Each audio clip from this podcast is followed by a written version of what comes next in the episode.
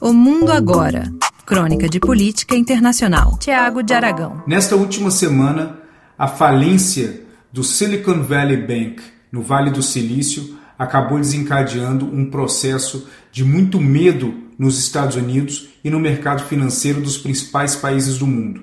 Essa foi a principal falência de um banco americano desde 2008 e, obviamente, gerou temores de que uma crise similar poderia acontecer nos Estados Unidos que não perdoaria inúmeros investidores, bancos e consumidores.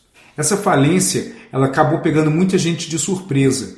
O Silicon Valley Bank sempre foi visto como um banco muito robusto e tinha, além de suas responsabilidades com vários clientes, um papel muito importante com várias empresas e startups do setor tecnológico, não só do Vale do Silício, mas de todo o planeta. A falência acabou forçando que o Fed tomasse uma posição firme para impedir que esse problema se esticasse para vários outros bancos americanos. Além de garantir o mínimo de 250 mil dólares, que era o esperado baseado na legislação americana, o Fed se colocou numa situação onde espera garantir o retorno de todos os clientes que tinham dinheiro investido no Silicon Valley Bank e de todas as startups que dependiam daqueles investimentos e das linhas de créditos oferecidas pelo banco para se manter. Inúmeras startups americanas hoje elas estão sofrendo um risco de colapso por conta de problemas de folha de pagamento, problemas de liquidez a partir da quebra desse banco na Califórnia. Mas não só as empresas americanas hoje elas estão com temor alto em relação ao que aconteceu com o Silicon Valley Bank. Inúmeras startups chinesas elas também viam no banco um garantidor de linhas de crédito que facilitavam e possibilitavam vários dos seus investimentos e das suas atividades fora da China, principalmente nos Estados Unidos e na Europa. Por conta disso, também há um temor por parte do governo chinês de que a quebra do banco influencie e afete diretamente a sobrevivência de várias startups chinesas.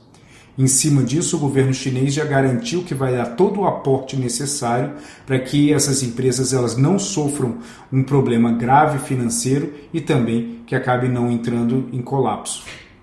Essa é uma situação nova, essa é uma situação que acabou despertando inúmeros temores sobre o problema de liquidez em vários bancos americanos e até o momento, por mais que a solução dada pelo Fed ela satisfaz o mercado financeiro, é importante ver como que isso vai se desenrolar ao longo dos próximos dias.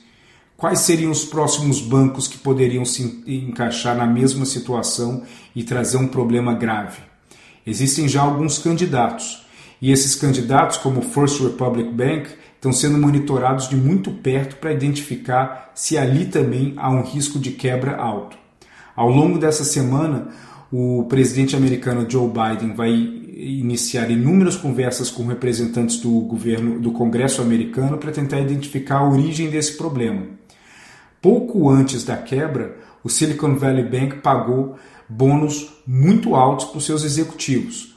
Por mais que isso não seja uma razão direta, por conta do tamanho e do volume do banco, ah, isso indica que pode haver uma irresponsabilidade de gestão grande e que isso sim vai ser investigado pelas autoridades americanas para ver até que ponto essa má gestão foi a razão da quebra do banco. É importante olhar que isso afeta não só os Estados Unidos, isso afeta a China, isso afeta o Reino Unido também, que acabou tomando proteções e ações por meio do seu Banco Central para proteger as empresas inglesas que estavam expostas a esse banco, a fim de evitar que algo assim se alastre também e afete o país. Essa será uma semana muito importante nos Estados Unidos porque todos os passos que serão dados, tanto pelo Fed quanto pelo governo americano, em relação ao Silicon Valley Bank e a todo o setor de tecnologia americano, isso vai acabar demonstrando como vai ser a sobrevivência desse setor ao longo dos próximos meses. Poucos bancos ofereciam as linhas de crédito nas condições que o Silicon Valley dava a inúmeras startups americanas.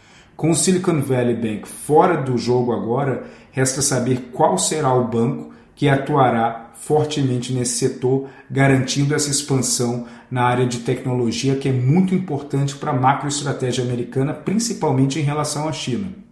Houve uma última tentativa ao longo dos últimos dias para que algum banco comprasse o Silicon Valley Bank, o PNC dos Estados Unidos e o Royal Bank of Canada, eles foram convidados pelo Fed para analisar a situação e ver se eles teriam interesse, e ambos rejeitaram, dizendo que não há uma situação favorável para que eles comprem esses, esses, esse banco no momento e assim gere uma recuperação.